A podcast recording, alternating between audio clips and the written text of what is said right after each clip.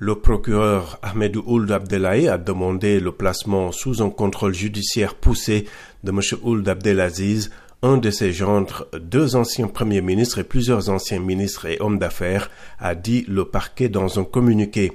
Après plus de dix ans au pouvoir entre 2008 et 2019, ces réquisitions représentent une nouvelle étape de la chute de l'ancien président sous son successeur Mohamed Ould El Ghazouani, son ancien chef de cabinet et ministre dont il avait pourtant préparé l'accession à la présidence.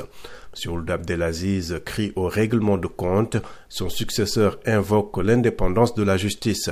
Il s'agit de traîner tout un système et ses hommes devant la police et de suer leur honneur, c'est ému le collectif d'avocats qui le défend dans un communiqué.